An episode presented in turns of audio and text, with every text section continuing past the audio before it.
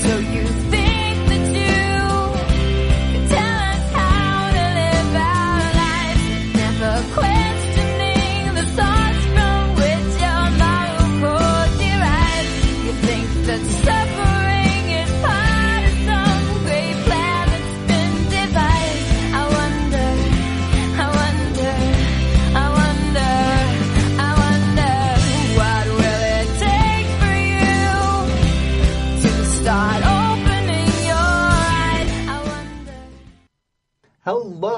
everybody, and welcome back to the Atheist Experience. I am Russell Glasser, and sitting next to me today is, honestly, my favorite co-host, Lynnea Glasser. Oh, thank you. Hey, Good to good to be here. Yeah.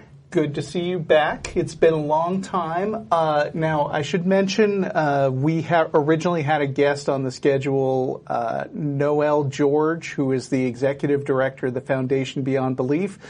Noelle had to call in sick today, and uh, we're all very sorry about that. Uh, the Foundation Beyond Belief is a great organization, and you should check them out still. But uh, substituting for her now, we've got Lynnea, so. Uh, today is Sunday, July 9th, 2017. We are a live call-in internet-based atheist TV show broadcasting from Austin, Texas, dedicated to promoting positive atheism and the separation of church and state. You can catch us live every Sunday on YouTube or on Ustream.tv. The official Atheist Experience website is www.atheist-experience.com. You can provide feedback by commenting on the official show blog at freethoughtblogs.com slash AXP. Email us at tv at atheist-community.org. Join the Atheist Experience official discussion group on Facebook. Um, and you can also participate in a live chat on YouTube while the show is running. If you enjoy this show, you should also check out the related podcast, The Non-Profits, currently airing on the first and third Wednesdays of every month. You can find links at the Atheist Experience website. We have a YouTube channel for The Non-Profits too. Uh, please like it and subscribe it. And while you're at it, if you're watching this show on YouTube, you should like and subscribe that too. As always, the cast and crew of the Atheist Experience will be going to dinner after the show at Star of India at 2900 West Anderson Lane. We'll arrive around 6:15 p.m. or so. Uh, next month is August, and late August, the Austin Pride Festival is happening, and the Atheist Community of Austin is going to have a booth there. So feel free to stop by. All right. Well, that's the regular announcements. I want, I understand Lynnea has a topic, but I'm going to get to that in a second. First, I just want to say to the listening audience out there on the other side of the screen, you, yes, you are awesome. uh, specifically, okay. So, uh, I'm the president of the atheist community of Austin right now and uh, the ACA is a nonprofit organization that does have uh, a fair number of a fair amount of operating expenses, uh, and like we have a TV studio. How cool is that? Um, we also do a lot of other things. We do social stuff, and um, so for the, this year, you may remember uh, at the end of last year, we promoted a survey, and some of that was gathering information about uh, things we can do as an effective uh, uh, media business and uh, social organization and nonprofit. And one of the findings was that we can just ask people for money. And I was like, oh, I'm sorry. I was like, that's crazy. What, who would give us money?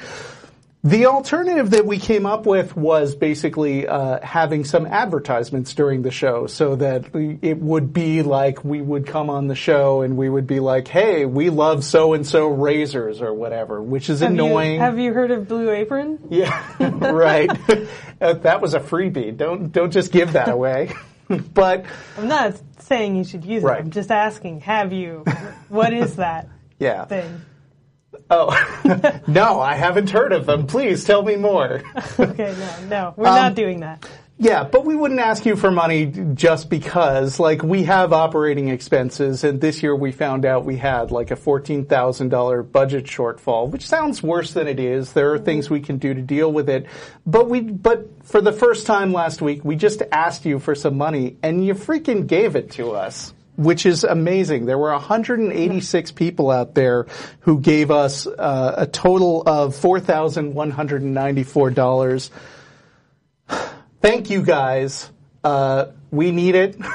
Nobody's pocketing the money. We're actually using it to do things like uh, upgrade our studio, upgrade our website, uh, better, hopefully, better promote the atheist experience, uh, which which helps uh, get get more callers in the future.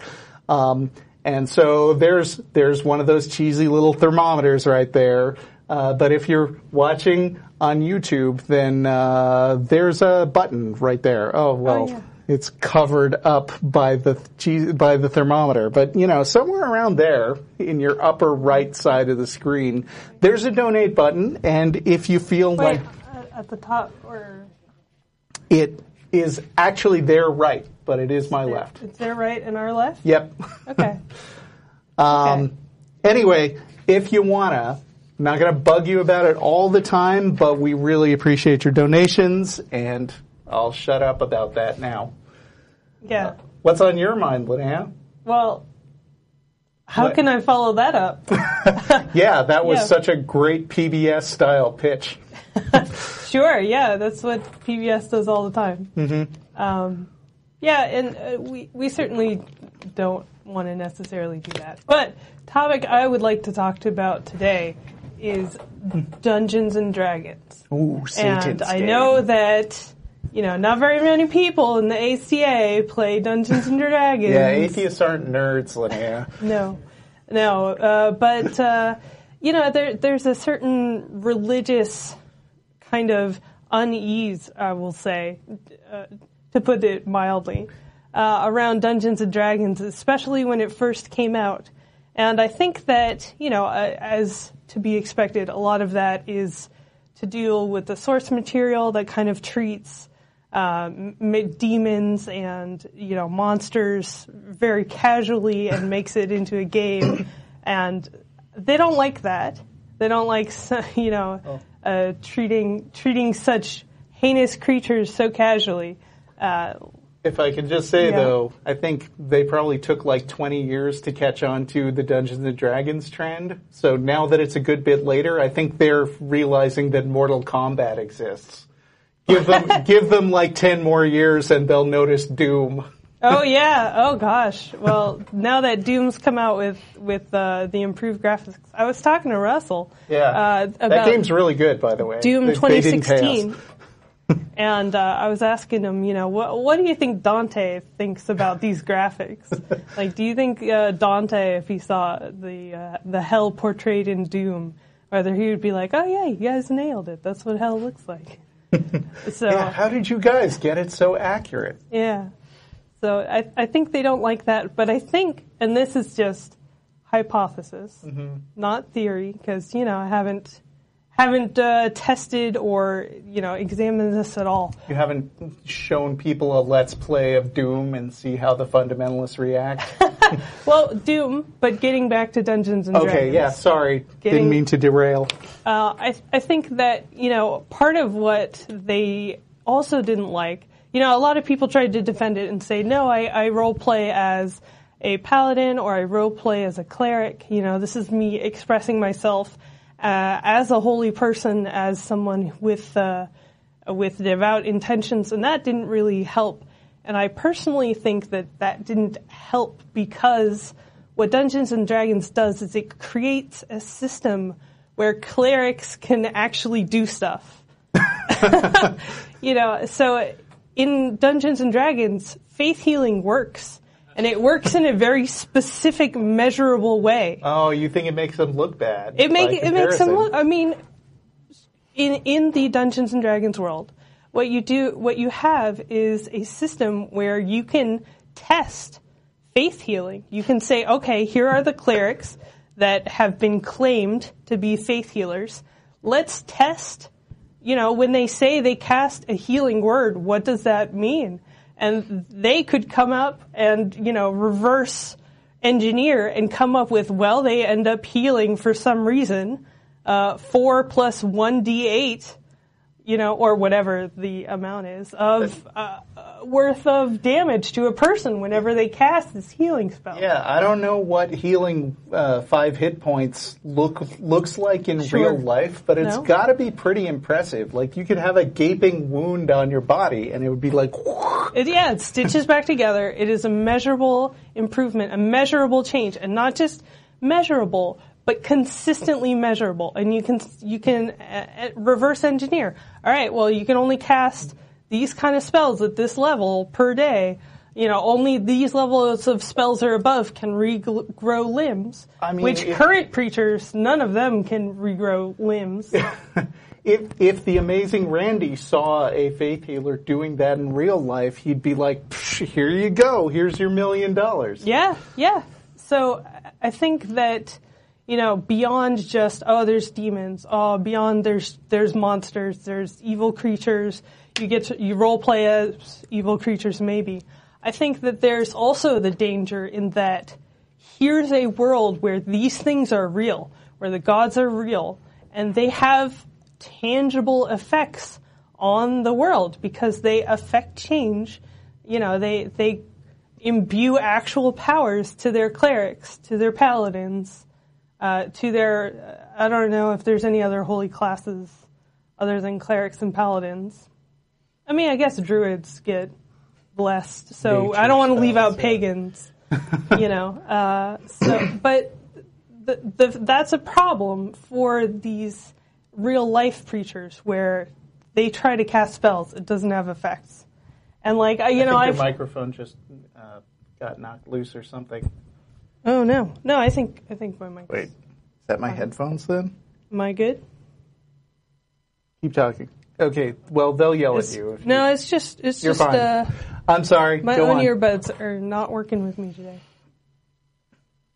Yeah, so so clerics clerics work in Dungeons and Dragons, paladins work in Dungeons and Dragons, and that's threatening to to Christian people, and I feel like that's you know got got to be uncomfortable, and I feel like that leads them to a place where they feel vaguely uncomfortable about this system. They feel vaguely uncomfortable about this world, and they don't know why uh, it just kind of rubs them the wrong way and kind of you know forces them into a place where they have to deal with these inconsistencies, uh, and so they kind of just fall on the edge of not going to think about it. I just don't like this game. This is an old holy game, bad game. Don't play it. so that's my you know hypothesis, totally unfounded or whatever, but uh, Yeah, that- about Dungeons and Dragons. That that's interesting and well said. I have wondered a lot why, like Christians specifically, choose to go after Harry Potter, but don't like seem to be particularly bothered by Lord of the Rings, for instance. I mean, as far as I know, like I've I know that Tolkien is a Christian, and I feel like they don't go after C.S. Lewis for his Narnia stuff either, which is one big metaphor for Christianity.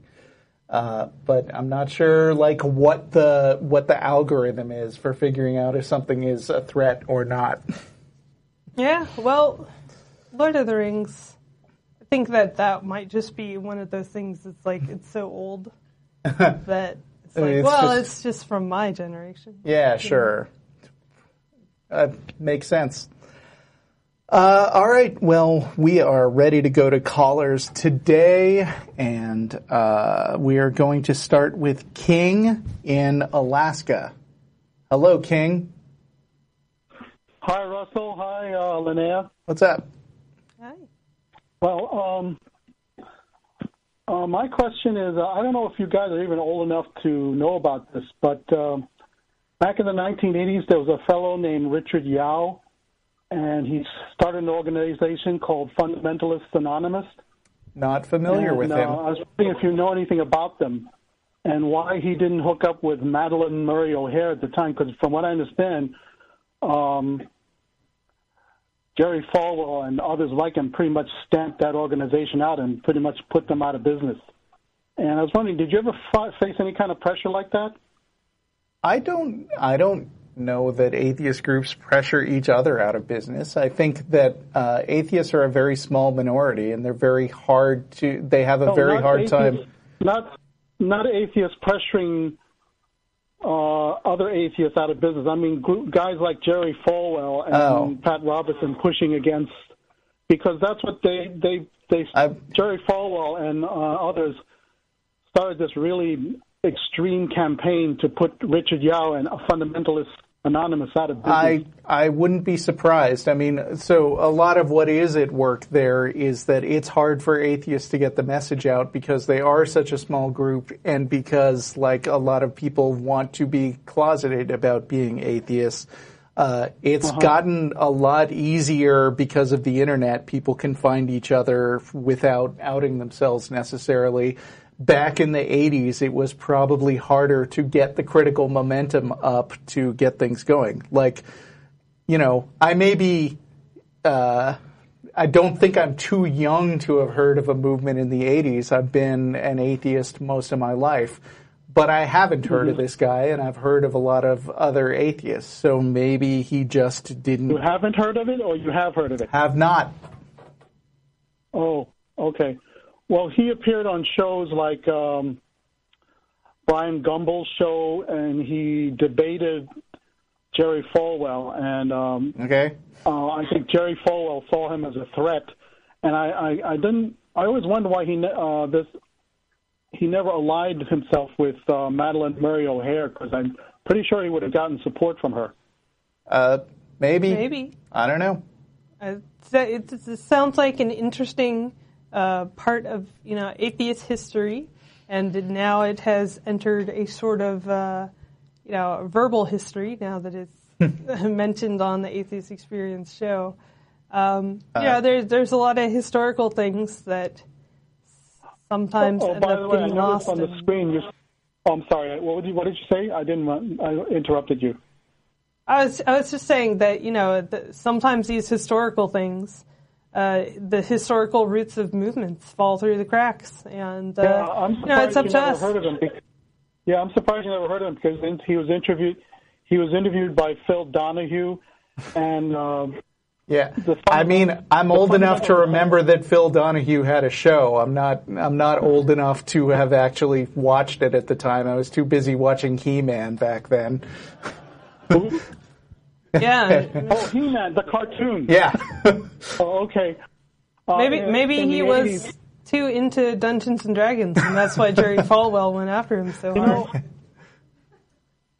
uh, actually, I I tried Dungeons and Dragons when I was in college, and, and uh, for some reason I just couldn't get into it. Uh, I noticed you spelled Juneau wrong. I can see it on the screen. oh, well I I didn't. but uh, Oh, throw the team under the bus. right. Sorry.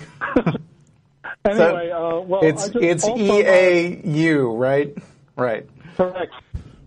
Also, uh, I just want to tell you guys you've been doing a great job. I've been watching your show for the last two or three years, and the, I tried to call in several times, and this is uh, the second time I've been able to get through. The first time I spoke to Matt Dillahunty briefly for like 10 seconds at the very end of the show. Yeah, Yeah, well, that'll happen. Congratulations on uh, making it on this time. yep, Uh, and thanks for calling. Anyway, yeah. you're welcome. Keep All up right. the good work. Thank you very much. See you later. Uh, we are going next to Jason in New Mexico. Hey, thank you for taking my call. How are you guys doing today? Hi, Jason. Good to hear from you. Good. Hey, I just, uh, my question was, um, uh, I'm a, I'm religious. I'm a Christian, uh, but the question I had is, I was having a discussion or argument, if you want, with a friend of mine, and uh, he's an atheist, uh, and I just I'm not sure. And I was trying to understand his position there. Um, to kind of make a long story short, we boiled it down, you know, based on evidence, and we got to a point. I guess we reached an impasse where I can't quote unquote prove the existence of God. He can't prove that God does not exist. Uh, suggested I call into you guys, so that's kind of where we're stuck with in our argument at this point. Uh, you know, I offered up the Bible as evidence, but he did not uh, give me. Uh, you know, he did not uh, accept that as evidence, which I, you know, I understand to a part. part. But um, you know, the real question is then, you know, I asked him, well, then can you disprove the existence of God? And uh, he was able to do that as well. So I wanted to see what you guys had to say about that. You want to take this? Uh, so well, let me adjust my Okay. levels because No. I just want to be clear. So y- you believe in God, and you've you've tried to uh, to use the Bible as evidence, and he didn't accept that. Uh, that's just one of the things, yes. Okay. Um, have you asked him like what sort of evidence he would accept?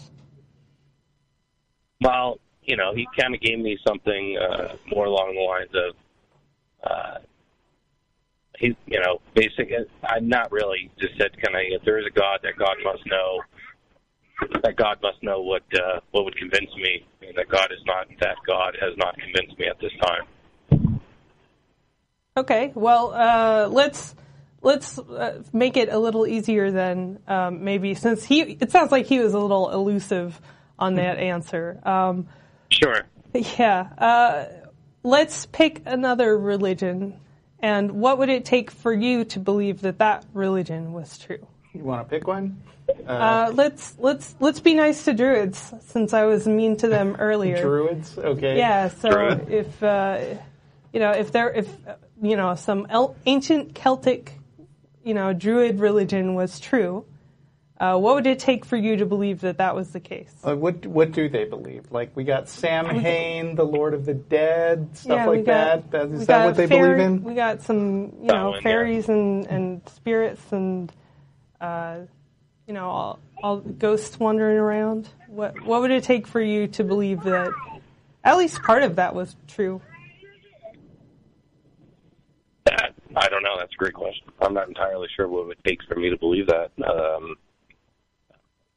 that's a really good question. So- I guess it came down to we weren't really talking about because we we got into that as well as well. You know, which God do you believe in? You know, what what what heaven, what hell? Uh, you know, but I talked. You know, I kind of we talked about it more of intrinsically as um, you know, just a God in general. You know, I just have a hard time believing that this world was formed because I told about it nothing, and we got into that discussion. So But, you know, it, it sounds basic, but it, it sounds like uh, you were frustrated that uh, you offered the Bible as an example of uh, evidence or proof, and you were maybe frustrated that he didn't a- accept the word of the Bible as something that demonstrates that God is real.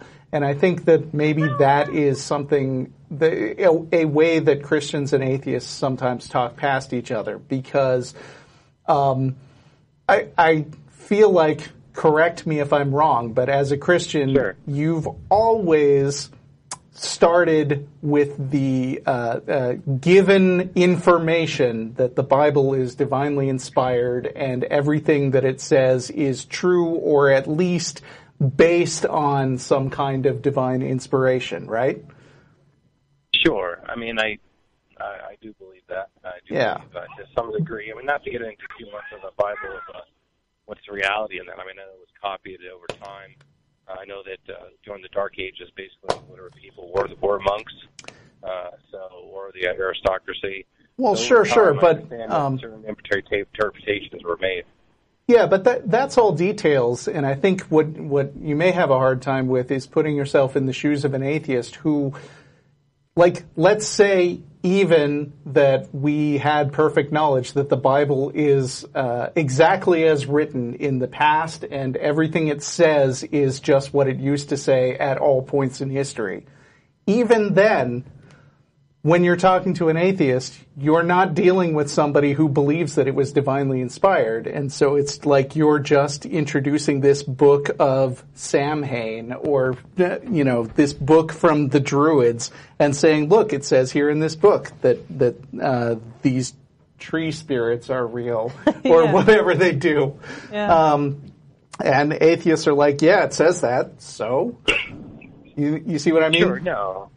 Yeah, absolutely. I and, and I think we uh in our argument we got past that point where, you know, we you know, okay, let's take let's remove the Bible completely. I guess my my biggest thing was I, I don't know if I can believe that uh you know, we, we went all the way back to the Big Bang, if you will, and it's like, okay, that's how life started. It's like, well, you know, to me, I don't feel that that uh, explains everything. Uh, and so, and he said, well, maybe we just don't know at this time. I said, okay, well, sure. And uh, but I still, you know, my thing was, well, that doesn't disprove God, though. Just because we don't have an answer doesn't disprove God, and doesn't. His argument was it doesn't prove God. And so that's kind of where we ended up in the conversation, is where he was unable to disprove the existence of God, and Right. you know something that I was I was unable, according to him, to prove the existence of God. Um, and so and then I said, well, if you believe in the Big Bang, is that kind of taking that on faith? Which he accused me of saying, believing in God is faith. Okay. Because state tells you nothing about the truth. So we're kind of in that impasse.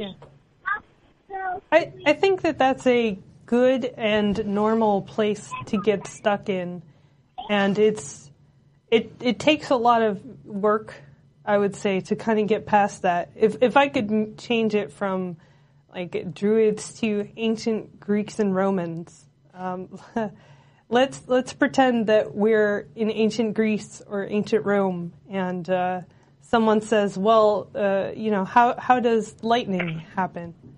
you know, there there are these giant thunderbolts from the sky, uh, and one person says, "Well, gods are throwing down those lightning bolts," and another person says, "I don't think it's God that's throwing down those lightning bolts, but I don't, I just don't know what those things are." Like, you you know, does does that make sense? That you you could be in a place where you just don't know a thing, but you're okay with saying, "Well, I don't think that it's." necessarily from a god, even though I have no idea what is causing lightning. Right, I, I'm like- just willing to say, oh, okay, beyond me, I don't, I don't know what's causing it, but something is causing it, and we'll maybe figure it out eventually. But who even knows? Yeah, because Right, the, and the amount of stuff that we knew back then about lightning in particular is a lot less than we know now. Uh, but if you were going to guess that it was Zeus hammering them on a forge and throwing them on Earth manually, you'd have been wrong. So Yeah. the fact that Sure. people don't know about a thing doesn't mean that some default answer that you come up with is automatically worthy of consideration. Sure, no, I understand that. And that's what we talked about it as well. He said that, uh, you know, religion was probably created for you know, two specific reasons. One, to explain things we couldn't explain, like, say, you know, what did you know, you saw a tornado 3,000 years ago. You have no way of explaining that's a high and low pressure system meeting causing that happening. And then he said the other thing is we're the only creature on this planet capable of realizing our own mortality. So he said it's probably oh, that's created that's a bit of a claim. of Yeah. well, you know, they talk about you talk. Well, and I brought that up. I said, you know, dogs come in when they die, and elephants go to an elephant graveyard. But you know, he brought up a point and said, if you know, you held a gun or a carrot to, uh, you know, like say a cow's head, they wouldn't know the difference. Uh, but a human being certainly would, no matter if that human being spoke a different language or not. And he said that religion was probably construct created because we can't accept the fact that this is it. And I said maybe that's maybe that's the point of it, but you know, maybe that's the whole point of why we are special. I guess on this planet. yeah. I mean, I, I'm an atheist, and I don't I don't like the fact that we got mortality. That this is it. That's horrible.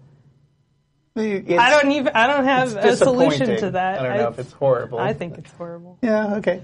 I think. Uh, I, th- I think it's pretty horrible, and I and I, I I hate it. So I wish there. I wish it wasn't the case. Right. But, I mean, I will say, obviously, you and we are not going to resolve thousands of years of theological debates in a few minutes of, of phone conversations. But I, I would like to, I mean, I'm, I'm going to credit you because your conversation with your friend sounds a lot more constructive and civil than a lot of other conversations that I've heard on the same topic, and so thank you for for being uh, uh, forthright about it. Sure. No, I just like I said, it's kind of where we left off, and uh, you know, you guys, I think you got a good, decent answer, and it kind of comes down to that, uh, you know, kind of belief in a certain degree uh, to a point. That, uh, but he had some good points that know, I thought were, you know, made me think a little bit, uh, but um, still kind of But another thing he said is that it's so ingrained in you that uh, you know you could just be, um, a better lack of word, brainwashed in a sense. So that may be that may be Right. true because that's all I ever knew. He said, uh, "What happens if you were born, you know, in another place on Earth?" I said, "Well, what do you mean?" He said, "You know, what if you're born in the Middle East? You'd be a Muslim." I said, "Well, probably it would be. It's probably true." He said, "If you lived, uh, you know, four thousand years ago in Egypt, you'd probably be worshiping Ra." Probably another good point. Well, yeah. I mean, that's true. And I mean, j- just to make sure this doesn't go unsaid, like you mentioned earlier that uh, he can't prove that there isn't a God and you can't prove that there is one. Uh, and you are treating those two points as if they're equal, but really, for most other things in life, I mean, for uh, for Zeus or ancient aliens or whatever, I assume that you apply a certain amount of skepticism and take the default position to be, well, I don't have a reason to believe this right now, so I'm not going to believe it. And that's basically what atheism is. Uh, and I don't think that d- default believing stuff people tell you just because it's in a particular book somewhere is a policy that you'd follow if it weren't for the fact that you were raised that way. I that's a good point. That's a good point. Well, I thank you guys for your time today. I, I really appreciate you taking the call, and uh, I'll uh, I'll make sure. I guess there's a video of it. I'll make sure he takes a look at it. Yeah. Yeah. Well, uh, thanks a lot. Great call, Jason. And, uh, you know, if you have any other thoughts, then uh, feel free to call back any other Sunday. Yeah. Thank you. See ya. Bye. If you would like more calls like that one, Are you going to plug the money again? I said I wouldn't do that. oh, did you? Well, we're we're still raising donations. Wink.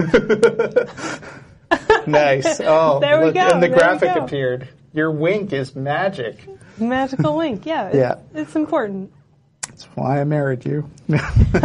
uh, let's see. So back to Josh in Missouri now.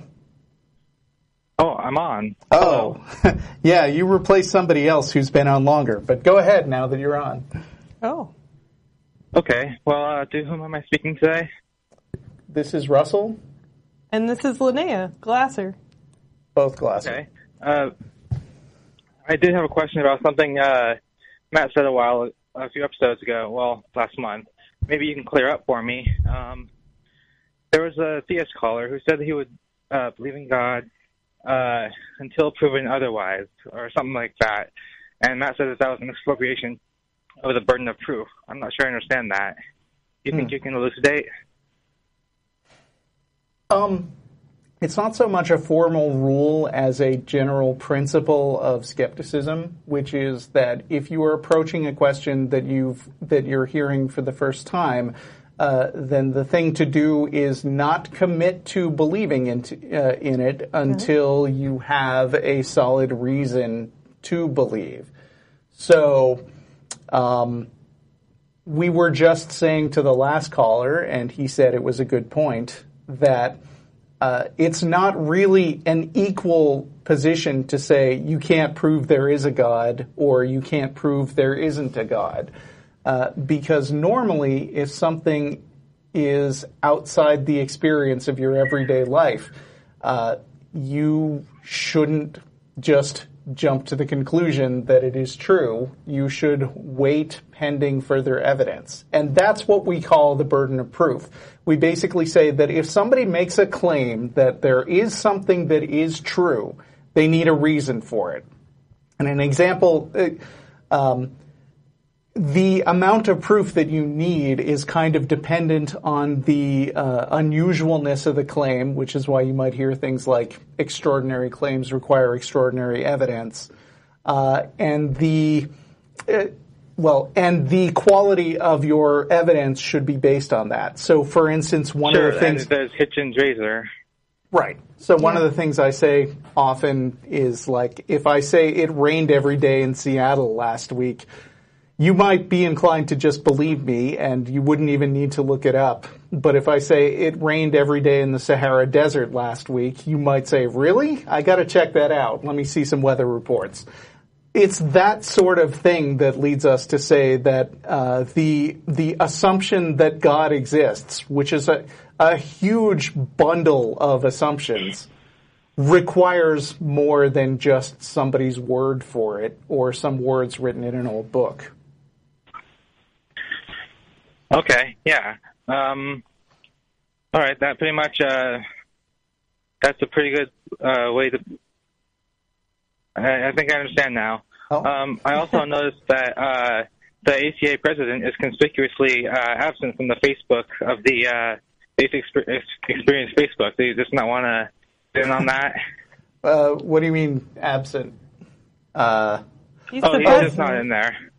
You mean you mean uh, the the Atheist Experience excuse uh, website doesn't mention me as president? No, I mean, uh, I, I'm sorry. I meant, uh, Or I'm not I putting out Phil enough is- messaging to people? I meant uh, Phil's picture. Phil's not in the picture for the uh, banner. That's what I meant. Oh.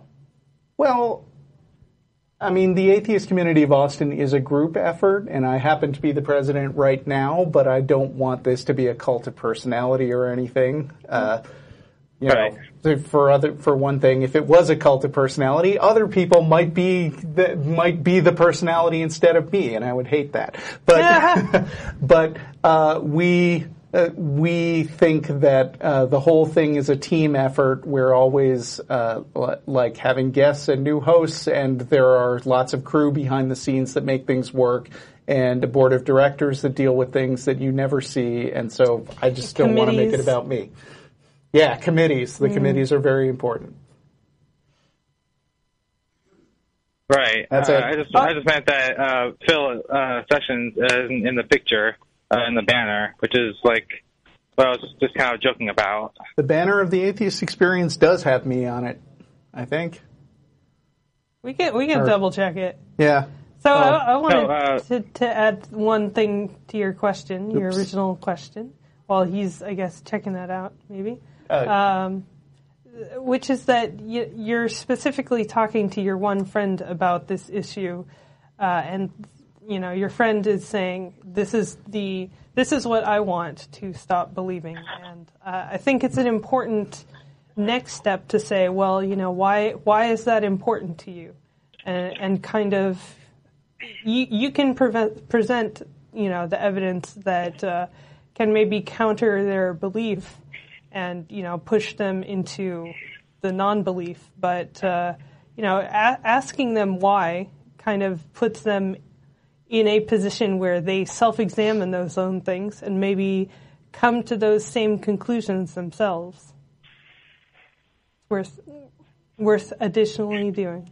I agree. I think I always think that promoting critical thinking and skepticism is a more important priority than just promoting the uh, conclusion that there's no God. One, one of our uh, audience members is holding up our "Skepticism is a Virtue" uh, Yeah. sticker. I think. He he really wants us to. Uh, it's a, looks like a postcard. Yes, Postcard. skepticism is a virtue.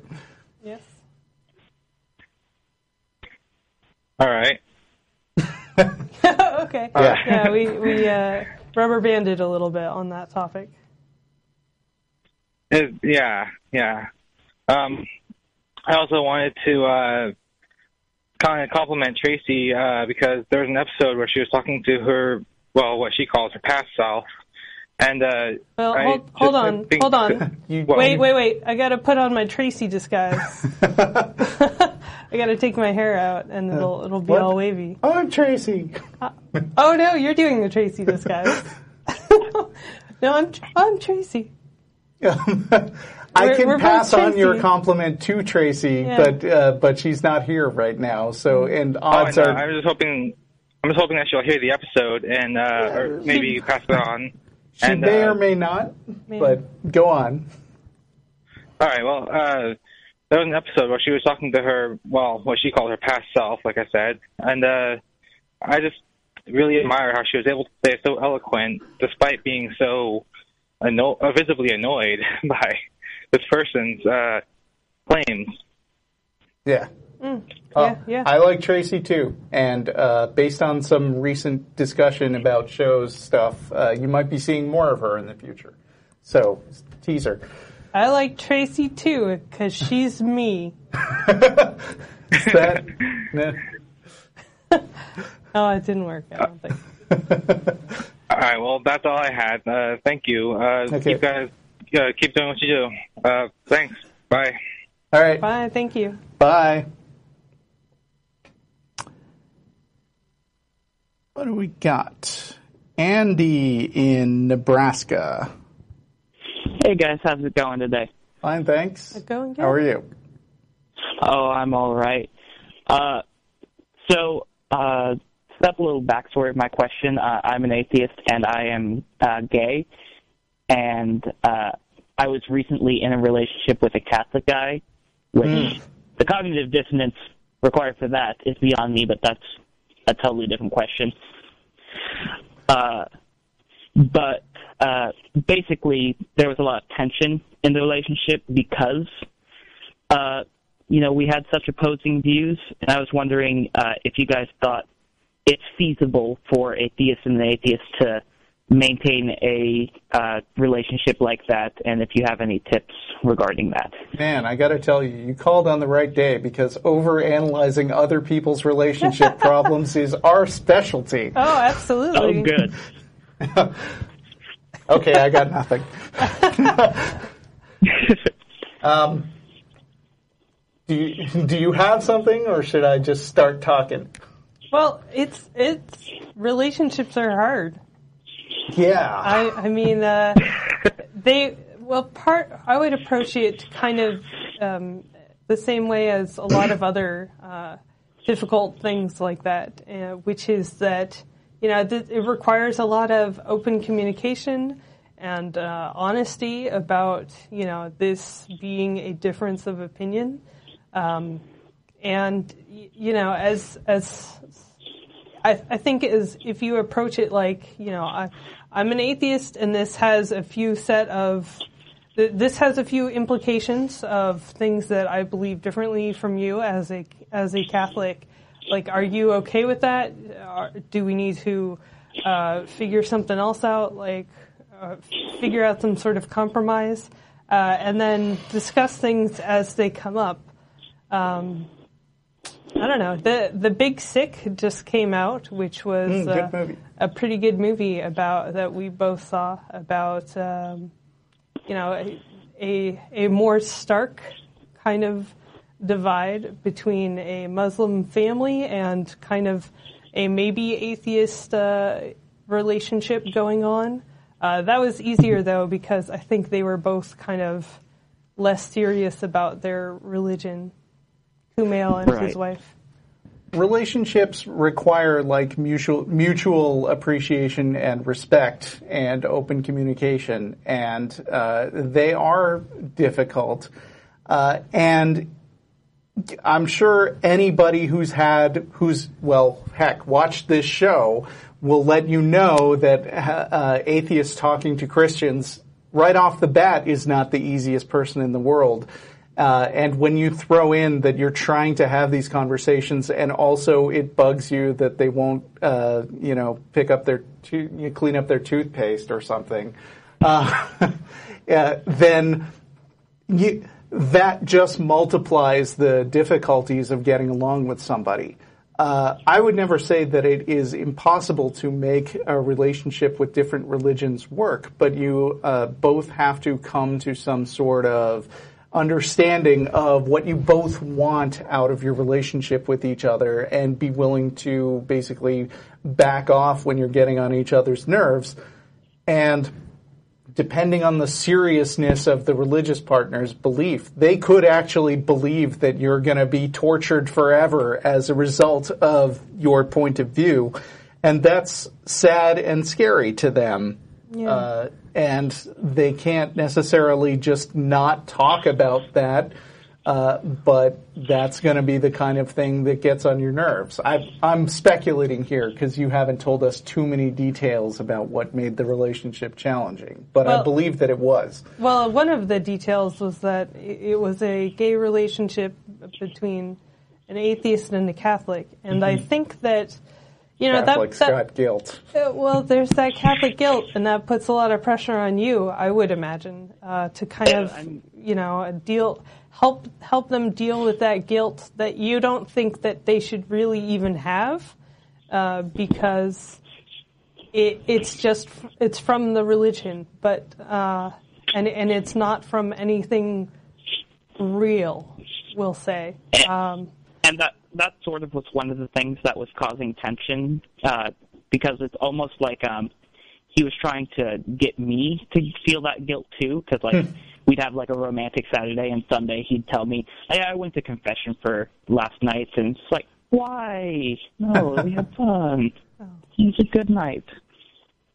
and I, I think it's it's right for you to, you know, to, to be kind of uh, upset that he feels guilty about that. But you know, part part of the dating someone religious is understanding that even though that makes no sense, you, you know, part of a, a relationship is un, is understanding that even if you think the other person's point of view makes no sense, you you still got to be like, all right, well you for some reason want to mess up your toothpaste. I don't get that, but if if that's important to you, okay, fine. Let's figure out how to deal with this toothpaste issue. I don't know why we've we've settled on that because Russell and I don't have a toothpaste We issue. we don't. I just So- threw it out there. so, You're uh, stuck on it. Well, you you brought it up, and I was like, well, let me just continue with that. so we've apparently invented a toothpaste issue now. Now we have one. Now we have Yeah, one. now there's gonna be a toothpaste issue.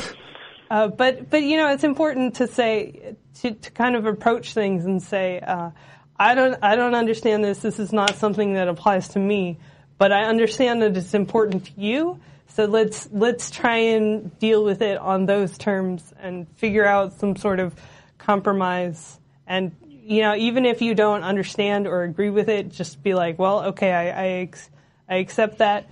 But also don't do it in a way so that you absorb that guilt and you're like, oh yeah, obviously you feel guilty because we should be feeling guilty. It's, it's a tough, it's a tough line to walk.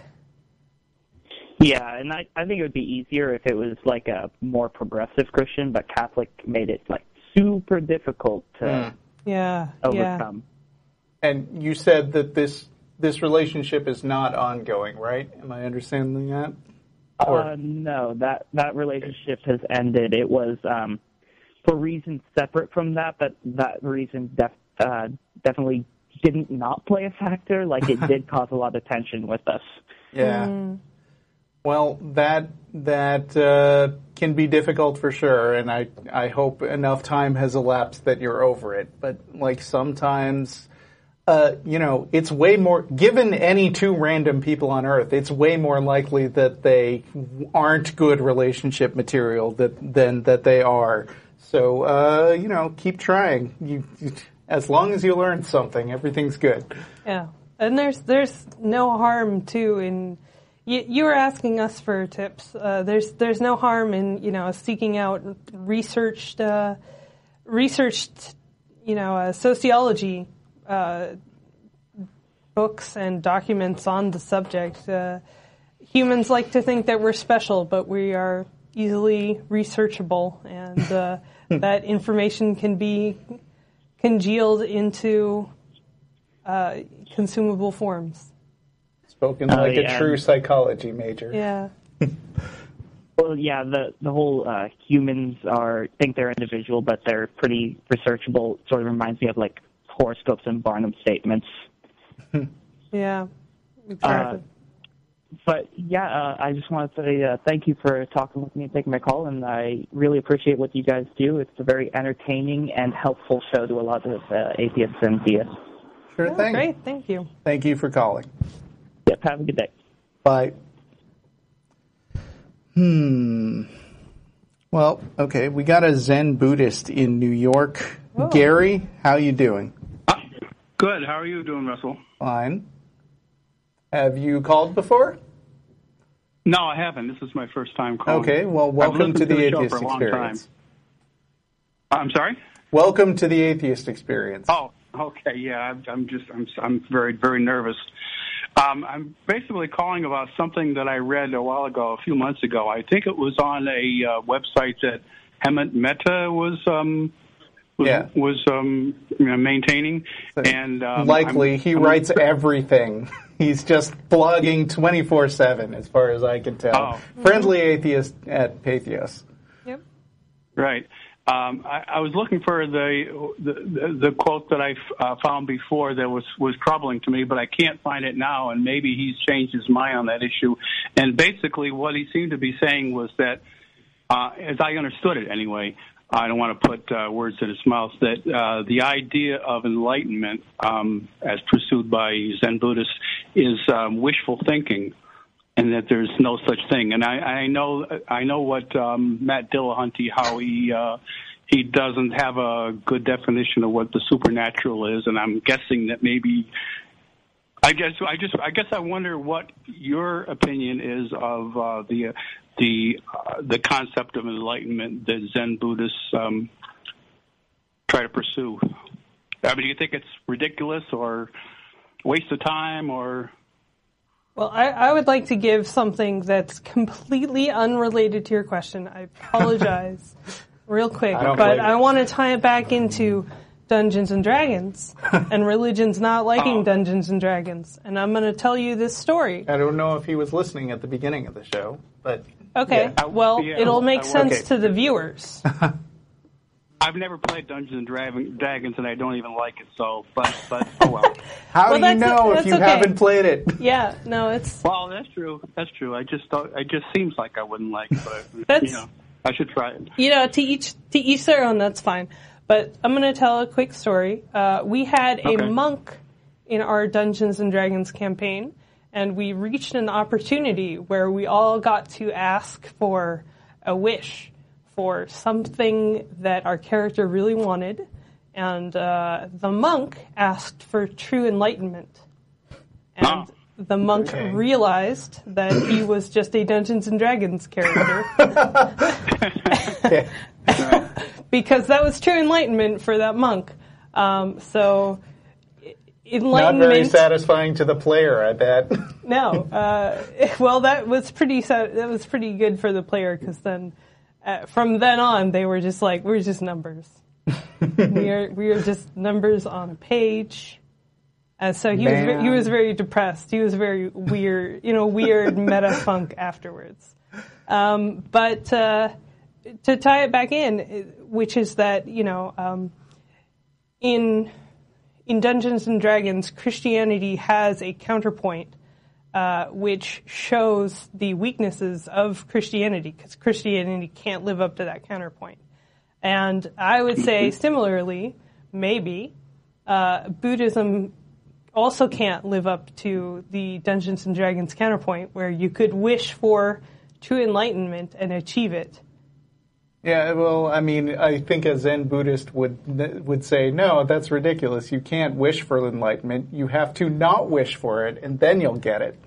That that's what Buddhists talk like. But um, sorry, sorry. Um, Well, I, I think part of it is that neither Russell nor I are qualified we're not to versed in the topic. to to speak to Zen Buddhism. So while we may disagree with the idea of enlightenment, I don't know that we would necessarily go so far as Well, yeah, but I mean, I just thought uh, it occurred to me that maybe we should have started out on a different footing instead of uh, instead of guessing whether uh, enlightenment is or isn't a concept that made that makes sense. We should have just started by asking, "What is Zen enlightenment?" And and if you tell us that, then we'll tell you if it makes any sense Mm. to us. I, I mean, have- you know, no you name checked a couple of people who aren't us and said they don't agree with it, but that doesn't mm. help because we're all our own people.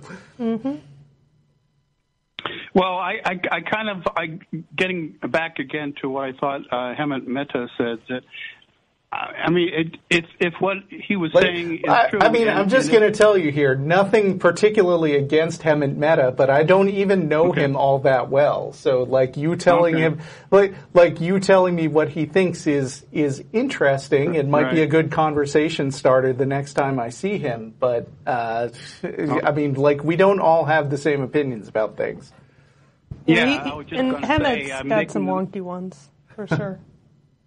I was just going to say that I guess I'm making the mistake of just assuming that he's representative of all atheists I know. Yeah, no, don't don't uh, make the mistake of thinking any Yeah, atheist is representative. I- I'm going to let you in on an atheist that. secret. oh no, don't tell him our secrets. I, I'm going to let you Oh, in on an please, atheist please, secret. Uh, atheists have sex. We have S E C T S. Oh. Uh, we have and the other one too. we we have uh, we have different denominations. I'll use that word. Um, but we uh, we don't have names for any of them, and they're all kind of loosey goosey. So They're they're informal. informal, loosey goosey. We don't even have really names for him, so you know he doesn't necessarily belong in our dom- denomination. So I, I guess uh, I guess you, to, to to sort of wrap it up, you're saying you really have no opinion one way or the other as to whether um, it's possible for someone to attain Well- enlightenment, whether it's a ridiculous pursuit or No, we did. I mean, you- we, you didn't answer my question. What is it? Yeah. What is this thing that what- you're trying to get me to render an opinion on? I, I, I really I don't I mean I've been doing it since roughly the early 80s and I really don't understand it yet myself. Oh, okay. So it doesn't even make sense to you. Well, it's not that it doesn't make any sense. It doesn't make as much sense as I would like it to make sense. Okay. It's uh, it's it's kind of uh, it's it's something that you can't really grasp, I guess, with your mind. It's um, I guess it has to do with with um, That sounds like a fancy way of saying it doesn't make sense. Eh, well. Sorry.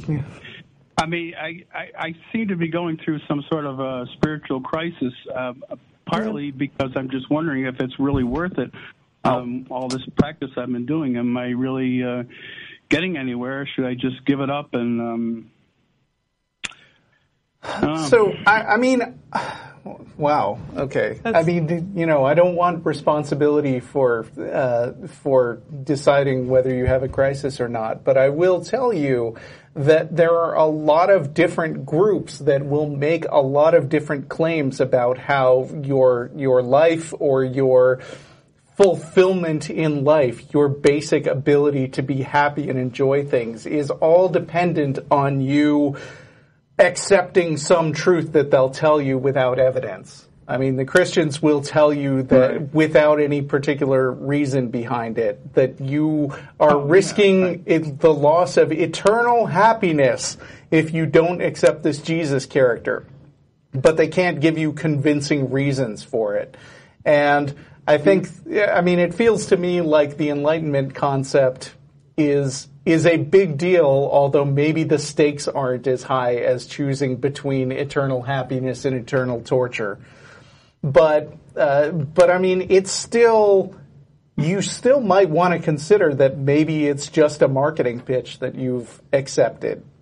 Like if you're if you're unhappy that that- you haven't managed to achieve this thing, but but you still don't quite know what it is, and you're not able to clearly see examples of it, maybe it's them and it's not you.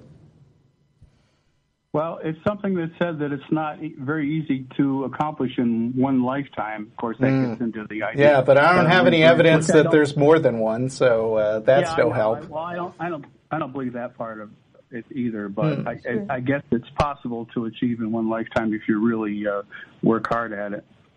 Well, I, so uh, my, my thought on that is that you, you know you've worked on this really hard, um, Yeah. and that's that's not for nothing. I mean, well, not that that's not nothing. I mean, that was still an important part of your life. I would say, you know, that maybe that meditation or that you know internal looking into yourself, uh, self introspection. Right. Those Right, right. those are important things, and maybe that doesn't necessarily mean that there's a larger goal uh, of you know a vague enlightenment for you to achieve some sort of perfection. Uh, but maybe those those exercises are still helpful or enjoyable or uh, whatever for you, and that's that's kind of you know without anything necessarily magical or spiritual that can still be a valuable and uh, you know a, a, valuable way for you to kind of you know manage your life and manage your thoughts and you know s- help center yourself in whatever way that means. Um, if you end up, if you will permit me one joke, if you if you do find yourself Denied. oh no. Uh, if you, if you do find yourself, you know, kind of giving up on all of it, uh, and you need a new hobby, why not Dungeons and No. Dragons?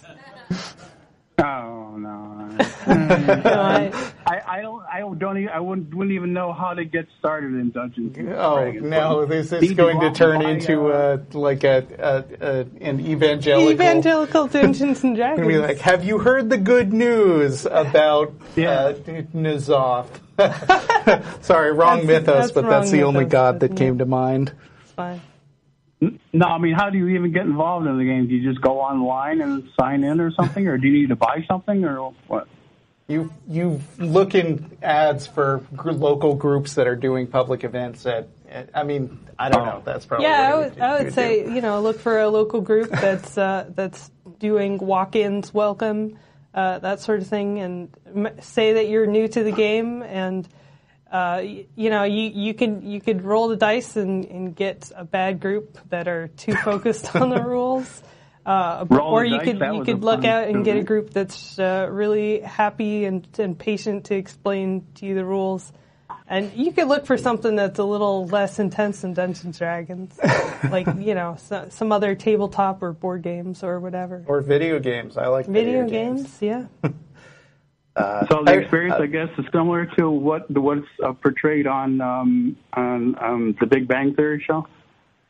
Oh, neither Russell and I really watch Uh, it. I'll tell you another se- Oh. secret. Uh, Nerds hate the Big Bang Theory show. Well, Really? I, I don't want to speak for all nerds. Uh, so- some nerds really like it, but Oh. Uh, I, I don't like the laugh track. That's really annoying. But other than that, I like. I really like the show. yeah. But I feel like we are in danger of losing the part of the audience that does want to hear about atheism mainly. So uh, Yeah, I don't think it's bad. It just it just feel everything feels a little like off about about that Oh. that show. I'm just like, oh, that's not how that would go. Ah. That's, Well, that's right. a, well, it's just up to that's a personal preference thing. Doesn't even. Yeah. we're going to get a lot of Well, email now who, from people who are like, "Oh, I can't believe you said you don't like the Big Bang Theory because that's the best show ever." Well, I don't know. I just don't watch it actually, so I don't really feel strong opinions about it. but I've heard. Anyway, uh, thanks for calling. It's very popular. Okay. It is All right, very thanks for- popular. Yes, thank you. I hope I hope that this helps you. And if it Uh, doesn't, feel free to call again. Good luck finding enlightenment or giving up on finding enlightenment because Yeah. that would be a very zen thing to do too. I think. Ooh. Bye. Yeah. Okay. All right. Bye bye. Um. Hmm. What do we got? Twenty-five minutes left. I think I have to take this call. Oh, okay. Uh, although I I, can't be do. hundred percent sure if it's real, but uh, Ali in Lebanon. Hello? Hello. Hi. Hello, am I am I am I on air? Yes. Yep. Oh, hi. How's it going? Fine. How are you? Oh, okay. Hello, I was um I'm calling from Lebanon. It's a small country. I don't know if you know I- it is, but it's a small country. I'm aware of next it. to, Um, okay, cool. uh, that's nice. I'm also um so I have a few questions. Okay. Okay. Um, so a few days ago, I learned about um, atheism. Am I saying it right? I'm sorry, my English is not it's not the best. Okay. So I'm sorry if I say things that are wrong. But I learned about the atheism a few days ago, and I'm I'm shocked, to be honest. Okay. not in a bad way, but in a very surprised way Oh. about about the existence of like people who don't believe. It's very it's very shocking to me, and I found out about this after I'd fully read the Quran for the first time, and I realized that there was a lot of things that are maybe um, not the most nice and not the most you know moral inside of the inside of the Quran. I, I don't you know, astaghfirullah, I don't mean to say that, but um, in the way that it's very violent in some places, and it got me thinking, like, why why do you not believe? What is your proof that there is no? That is what I need to understand. There is no doubt. What is what is your? Why do you think so? back to the first call topic again. Um, so, so you're you're surprised to learn that atheism is a thing. I mean, you're I'm sure you're well aware that Christianity is the dominant religion in the United States, right? Yes, No. the thing is, with how I grew up, I was very, very sheltered to these things. I only found out about Christians in, in the fifth grade, and this Huh. is the first time I hear about, you know, atheism. This is just, it blows my mind, really. What? It really Did does. you- Like, I wasn't, I didn't, I didn't know this stuff. Did you uh, Is it- did you have access to the internet back then? Like, I don't know how old a, a guy you are. Um, Oh, I'm, I'm 16. okay. Oh, okay. Okay. Yeah, but I don't it. have access. It's just it's not something I ever uh, researched or considered, or it just it, it never entered my mind because ever since I was a kid, I was just raised this way. So it surprises me. But I, my first question was because I have a list of questions I wrote down, and my first question was, "What is your proof that there is no?" You know what I mean? What Well- is your proof that there is no? I, I guess you probably didn't hear our first caller where we talked about that a lot, but um, I think you are maybe asking this from the wrong point of view because, uh, like, like uh, Muslims don't believe that uh, Jesus was a uh, was the Son of God or got crucified and resurrected. Is that right? Yes, So yes. if if a Christian asked you what is your proof that that that you're right about Jesus, like that that isn't necessarily a question that you'd need to answer. It would I mean I, I'm expecting that what you that your reaction would just basically be, well, that makes no sense. There's no there's no reason to believe uh, in this resurrection business. It's all something the Christians made up. Okay, but how does that? I don't understand how that answers the question. I'm saying, what is the proof that you think that there is no God? What is your proof as an atheist? Well, so if I if I could speak towards what Russell was saying, um, he he was trying to uh, give an example of something where you and I agree on our perspective. Uh, that you you and I agree on the perspective that um, Jesus Christ uh, was not crucified and did not resurrect. And then we were trying to say uh, something like that that same emotion, that same thought and approach, we apply towards other things too. Yeah, I'm, I was trying to make an analogy by saying you don't just automatically accept anything anybody tells you uh, at, uh, as definitely true, and so and and the more unlikely or outlandish, like Jesus being resurrected, the less likely you are to just accept it and look for proof to believe in those things. You don't necessarily like say, okay, I'm going to believe everything everybody tells me until I can prove that it's not true. Because then you'd have to believe in like you know ancient aliens and and unicorns and uh, the Wizard of Oz and and whatever other mythology. And and I think that the answer is you kind of have a filter of uh, of not accepting things until they have positive proof for them. So what you're saying is that I have to prove the, you know, something before. Okay, wait, that makes sense. So I have to prove something before you can accept it. But then, so what about like in, in, in here where I'm from, we use the word uh, faith is equivalent to like amin. So like, don't like what? So where does like the idea of faith and stuff like that play here? Um, I, I don't think believe. right. Yeah. I don't think that faith is a useful concept. I mean, I understand that in very religious cultures, like uh, heavily Muslim societies or uh, very Christian parts of the United States, uh, that people just say, well, it's a good thing to believe something, even if you have no reason to believe it, because that proves that you're that you're a good and open-minded person. But I actually start from the opposite point of view and say, I think you should only believe things that make sense and have valid support behind them. And that's why I come to atheism, because I don't think that any of the reasons people give for believing in the Quran or the Bible make sense. And I mean, I've been looking, uh, you know, I've been talking to people for many, many years, uh, and I'm not convinced is the main answer. So let's say that one day there is some sort of evidence. Would Mm-hmm. you accept the idea? Yeah, I mean, Would you depending on how good the evidence is. Let's say you are very, very. The evidence was very convincing, Mm-hmm. uh, very, like scientific evidence. Would you would you accept the idea based on the evidence? Again, it depends, but hypothetically in this case, yes. Okay, so what you're saying is, if I understood correctly, I'm sorry, uh, but my English is not the best, but is that you have not found enough evidence to believe in Allah or, you know, Jesus or these types of things, correct? That's what it comes down to, yeah. Yep. But we would if But we then- did. But like, okay, so then why you said you don't use faith, but don't you use faith, for example, when you trust a friend with something, or when you when you give a secret to someone and you assume they're not gonna like, say it to anyone else? Don't you use faith then? Those of things. Uh, here's the thing.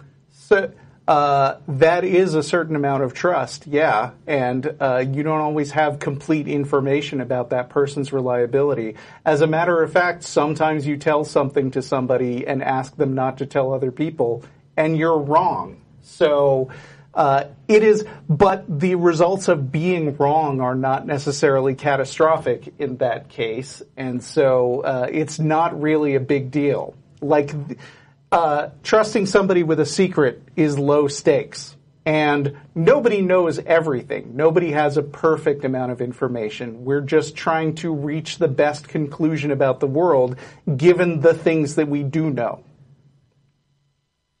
Okay, man, you are making a lot of sense, honestly. Um, uh, um, okay, so uh, uh, two more points, and I'm sorry, but um, Okay. uh, I don't want to take too much of your time. But No, we I- love when I this call. Yeah. don't don't worry about it. The the thing is, you are- you- what you're saying is, is making sense. Like, for example, when you said when you said about the the faith and all the like uh, not using faith, like when someone goes to court, they don't use faith. Like they need evidence to like make, make prove someone is a murderer or something like that, you know.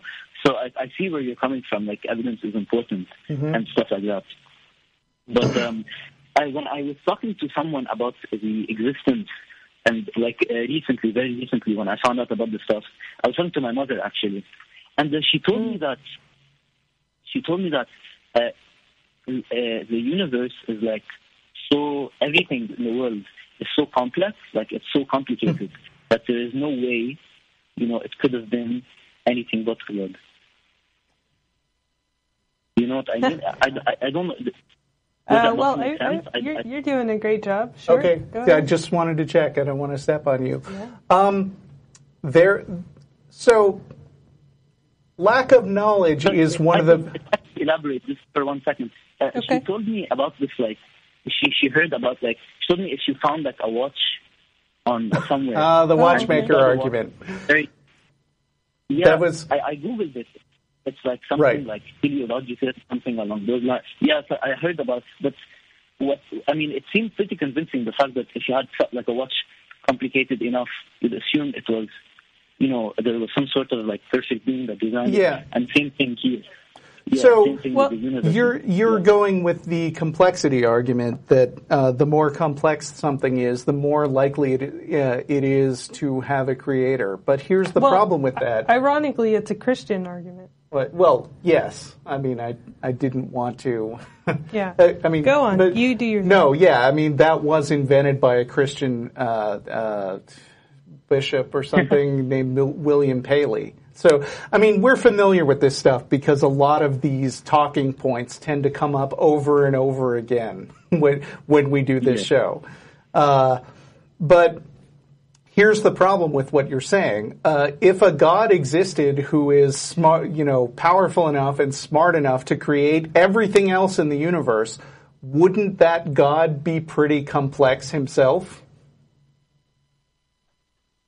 Yes, I, I guess so. So, by the same argument, wouldn't there have to be like a super god that created the god? Because, I mean, if there has to be a designer for everything complicated, then there, there even more has to be a designer for a god. Yeah, but usually, okay. So when I was younger, I used to go to these like, this, Uh-huh. like the equivalent of Sunday schools for these type of things Yeah. for Islam, essentially. I, I used to ask these type of questions like, who created God? But most of the time, they just say, uh, you know, you know, God created Himself. Uh, why isn't that like? I don't know. It seems like it would work if God created Himself. I mean, I don't know. Just, I, I I'm sorry, I didn't quite catch that. What was the answer? The answer was, you know, they just say God created themselves, and the answer Oh. is ever like. I thought, You- this. You know that's not an answer, though.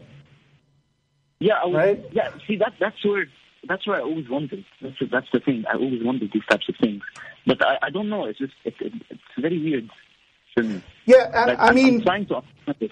It's that kind of it's that kind of answer that uh, that makes a lot of us atheists feel justified in withholding belief because if you poke at these supposed answers to all the questions in the universe, if you uh, if you start with okay, God exists. Now, what are the implications of that? And you start like turning over the implications and asking more questions.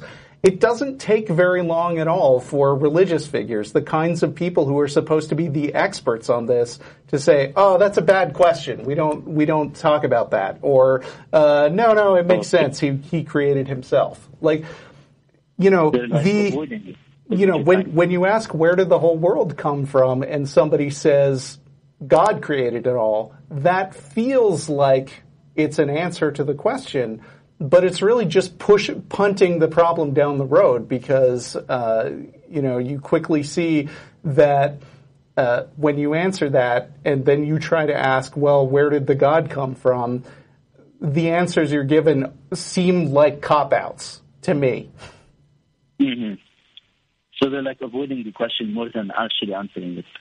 Yeah, Right. exactly. Is that what you? and Yeah. Okay. One of the things that Well, uh, I- that I, I'm taking notes while you guys are talking because I want to, you know, not forget these type of things. Um, so um, when it comes to like the complex thing, so if so, you're saying that since God is more complex, then he something has to have created God. And I Right. wrote that down. Is that is that what you mean? yeah. Now I don't know how strict your family is or your religious sect is, but I just want to make sure you don't get into trouble asking these kind of questions. Uh, like No, see, yeah, in Lebanon, in Lebanon, we're not. It's not that strict. Like Uh-huh. I, I know in like Saudi, Saudi, Saudi, in Saudi Arabia and stuff like that, they um, they kill people for not, they kill people for like not believing and stuff. But here, it's it's pretty calm. It's pretty like okay. So it's, it's normal for people not to, Well, not not yeah, to believe, but but, you know, you you were keep their thoughts shocked. To themselves. You said that Yeah, you were it's- shocked it's- about it, so you know. Yeah, I- yeah, I like am. you you've made it 16 years without hearing that this is even a concept. So, uh, so I Yeah. just want to make sure you're careful when you bring it up to other people. Like, like I'm not saying that that anything bad will happen to you, but I'm saying just be aware and think about it. Yeah, the thing is, this is not my name is not actually Ali. Uh, I have a different name. I'm Mm-hmm. Ah. an anonymous name just because I don't want to be caught by my family or That- by you know that type of. That's fine. We don't want to get you in trouble. Yeah, yeah, I, I don't want to be in trouble. Thank, and Um, thank you for being honest about your reasoning, be, uh, about your reason Yeah, for. it's I, I yeah. really, I'm just trying to understand how how other people think. It's just it's fascinating. You know, I I don't mind being wrong and stuff like that, but it's just I want to understand how people think and stuff. Uh, Yeah. Can I ask one question? The final question. This is, this is it. I- I'm sorry if I took a lot of your time. Sure. No, not at all. Um, I'm happy to take your call. Yeah. Okay, uh, one. Okay, so I think I'm thinking if you have a person who doesn't believe, that means there's they they also obviously they don't believe in, in the God, and at the same time they don't believe in the devil and stuff like that, in the shaitan. In the But um, sorry, what, what was that last thing? You also don't believe in the God, the devil, but you also don't believe in um, in the afterlife. Can I assume that is correct? That's true for us. Yeah. Yeah. I wish. I wish that. Okay, so I really wish there was an afterlife. yeah, But wishing um, for things like, doesn't how- make them true. Yeah. That that is true. Yes, I wish a lot of things. Uh, but essentially, what I want to say is that what happens after that? Then that's that's that's that's my like. How do you deal with that? So what happens after? I don't understand. Well, uh, do you believe that uh, animals have an afterlife? I, I don't know what the Muslim position is on that. I. I I don't know. I really don't know. I can't Oh. answer that question. Okay. Uh, Uh, I mean, do you have any pets? uh, uh, I have a cat. Yes. Ah. Uh, I mean, so a lot of religions have no problem believing that cats don't go to heaven or hell because they don't have a soul and they just stop existing when they die, which is a hard thing to talk, to think about if you personalize it. But uh, there are a lot of things that you're probably familiar with where um, they do some sort of process while they work, and then when they stop working, when they break down or they die or something, uh, they just don't work anymore. And that is really difficult for people to get their mind around because I've never not had, I mean, I've never been aware of not existing. you know, Yeah. Oh, yeah. You have what? every night when you go to sleep. Yes, every night when I go to sleep, I die. A little bit. But I mean, at least when I sleep, there's there's a chance that I I uh, have dreams. Uh, but as far as I know, when the brain stops working, uh, you don't continue the process of wondering what happens to you next.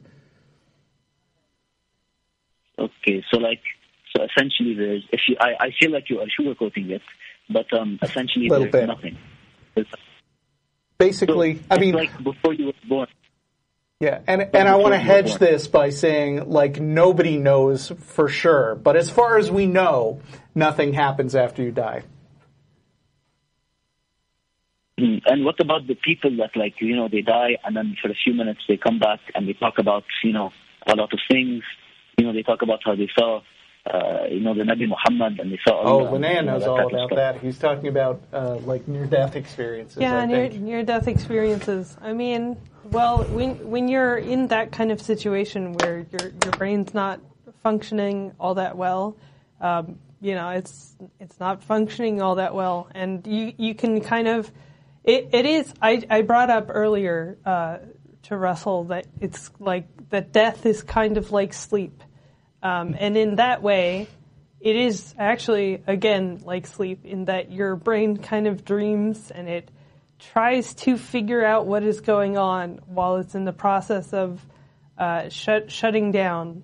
Um, and it just it just uh, it kind of it kind of dreams before it turns off all the way and that's not an exciting thing if i could make maybe a, an analogy towards something a, a little less exciting where the brain stops functioning in a different way. Uh, if if you could imagine uh, someone maybe getting an injury to part and maybe losing part of their brain, uh, the the part of the brain that maybe you know controls body movement or something like that, you wouldn't say that that person's soul uh, has lost the ability to move their body. You would just say, you know, they their brain is damaged and they just can't, they can't move their body anymore because that part of the brain stopped functioning.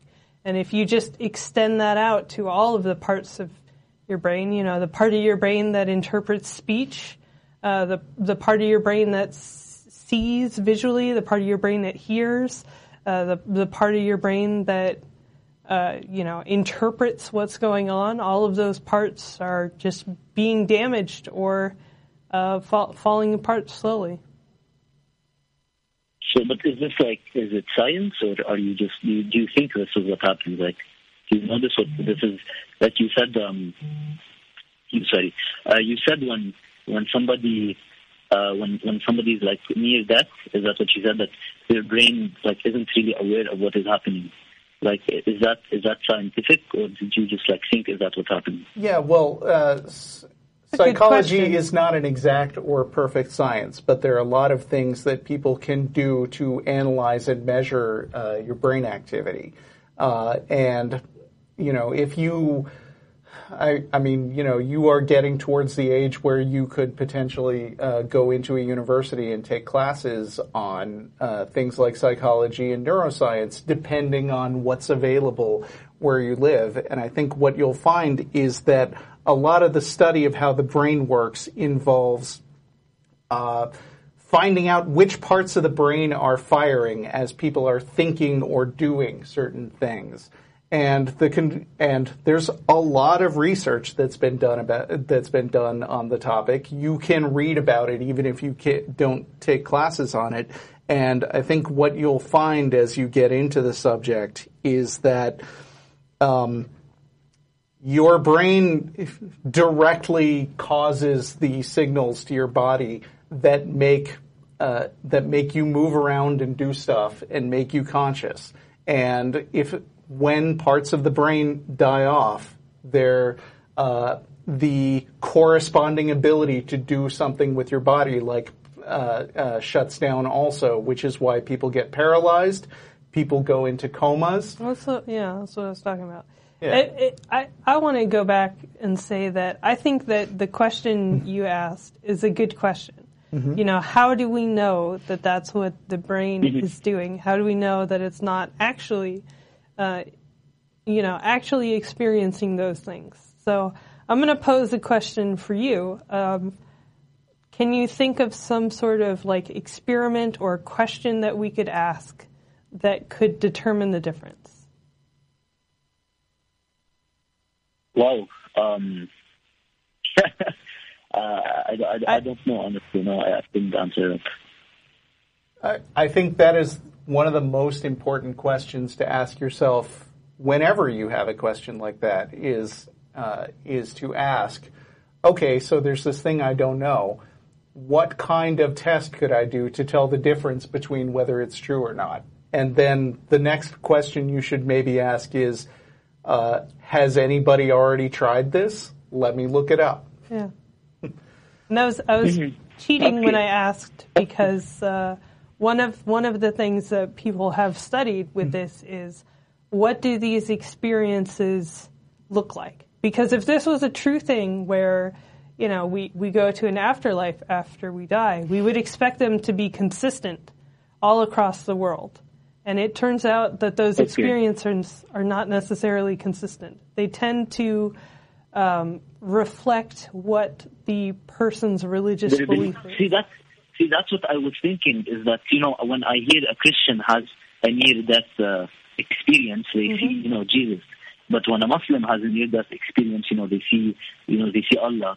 And then when a Buddhist, uh, you, you, you see what I'm saying. So I, I don't know. That's just it's just what I was thinking. But uh, Yeah, and, Yeah. and that's Uh, pretty yeah. weird, right? Wouldn't you think that there would be at least some No, it's- Christians it's who who said, weird. "Oh, I saw I think- Allah." I That's think- I'm changing my mind f- over that. Yeah, doesn't no, happen. yeah, I think and there's always think- a, I a mean, white I- I- Jesus. I mean, I think, to be honest, when people talk about that, uh, I'm sorry for my language, but it is bullshit. You know, it is not real. They're making No, no. I've by all I- I means don't- swear I don't away. Uh, yes, but um, but essentially, you know, um, I just think I'm I'm scared that like you know a lot of the things that people have told me and people have like explained to me in my life is like not true. You know what I mean? Because I grew up very sheltered in this type of thing, so I'm just afraid that a lot of what has been taught is like not true and stuff. So that that's essentially why I, I, I called, and that's that's why I'm asking this question.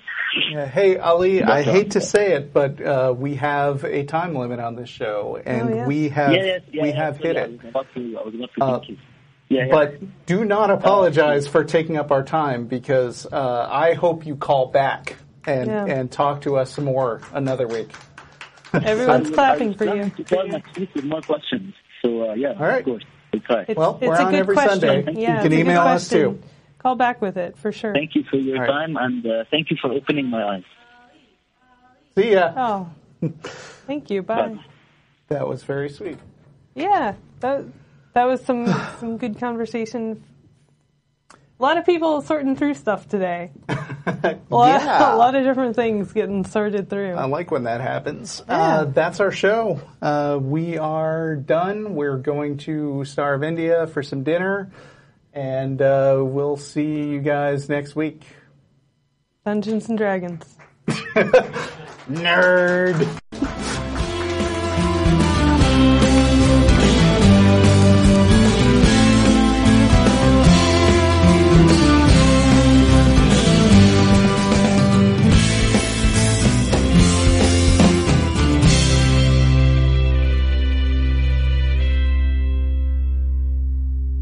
This is Russell Glasser, host of The Atheist Experience.